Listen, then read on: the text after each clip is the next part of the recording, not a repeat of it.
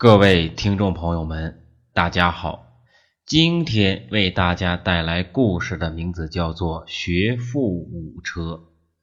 惠施是战国时期诸子百家中名家的代表人物，如孔子、庄子一样，他被人们称为惠子。一日，惠子听说魏国的相国死了，便急忙赶往魏国，想毛遂自荐。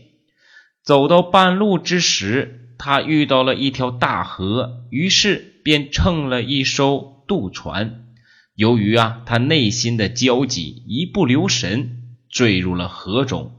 少公啊急忙就把他救了上来，并且问他说啊，你看似有很焦急的事情啊，你是不是有什么十分重要的事情要去做呀？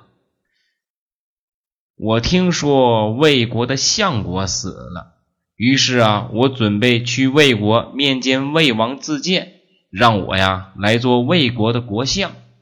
惠子便说。少公听了不禁大笑地说道，哎呀，看你的样子，船都坐不稳的，还有什么资格去做魏相啊？坐船我当然呐比不过你，但是我腹中啊藏有五车的书，呃，知道如何治理国家，如何让社会呀、啊、变得更安定。我懂得呀这些方面的知识啊，可比你多得多了。那至于是不是坐得稳船，这又有什么关系呢？惠子是这样回答的。几天后，惠子啊到了魏国，魏惠王对他的能言善辩、富有远见非常赏识，果真呢任命他为魏国的相国。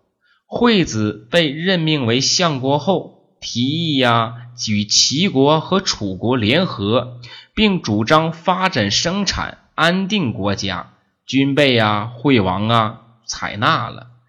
然而啊没过多久，秦国的相国张仪前来游说，惠王与秦国和韩国同盟，一起呀、啊、攻打齐国和楚国。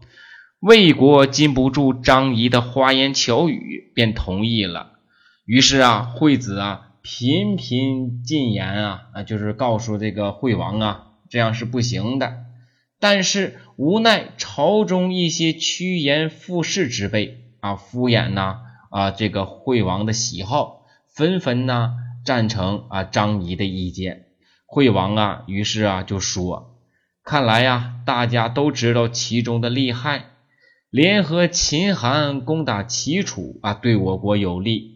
惠子啊，急忙哎，非常急切的呀，就力荐呐、啊、说呀，大王啊，如此国家军政大事，必须要从长计议，仔细斟酌。关于此事啊，朝中大臣本来就各执己见，都存在着一定的顾虑啊，但是、呃、现在呃如今却要因为顾及大王的意愿啊，表示一致的同意，但是啊心中啊都不是很乐意的，请大王啊一定要三思而后行。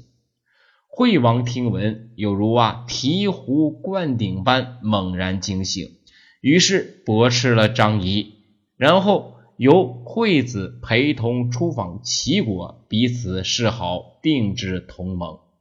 庄子作为惠子的好朋友，一直啊都非常佩服啊他有过人的才华，曾啊拟文赞颂惠子啊为惠施多方，奇书五车。那这便是庄子对惠子的一个评价。那这个故事啊就是学富五车的来历。那好了，那今天的故事就讲到这里，谢谢各位。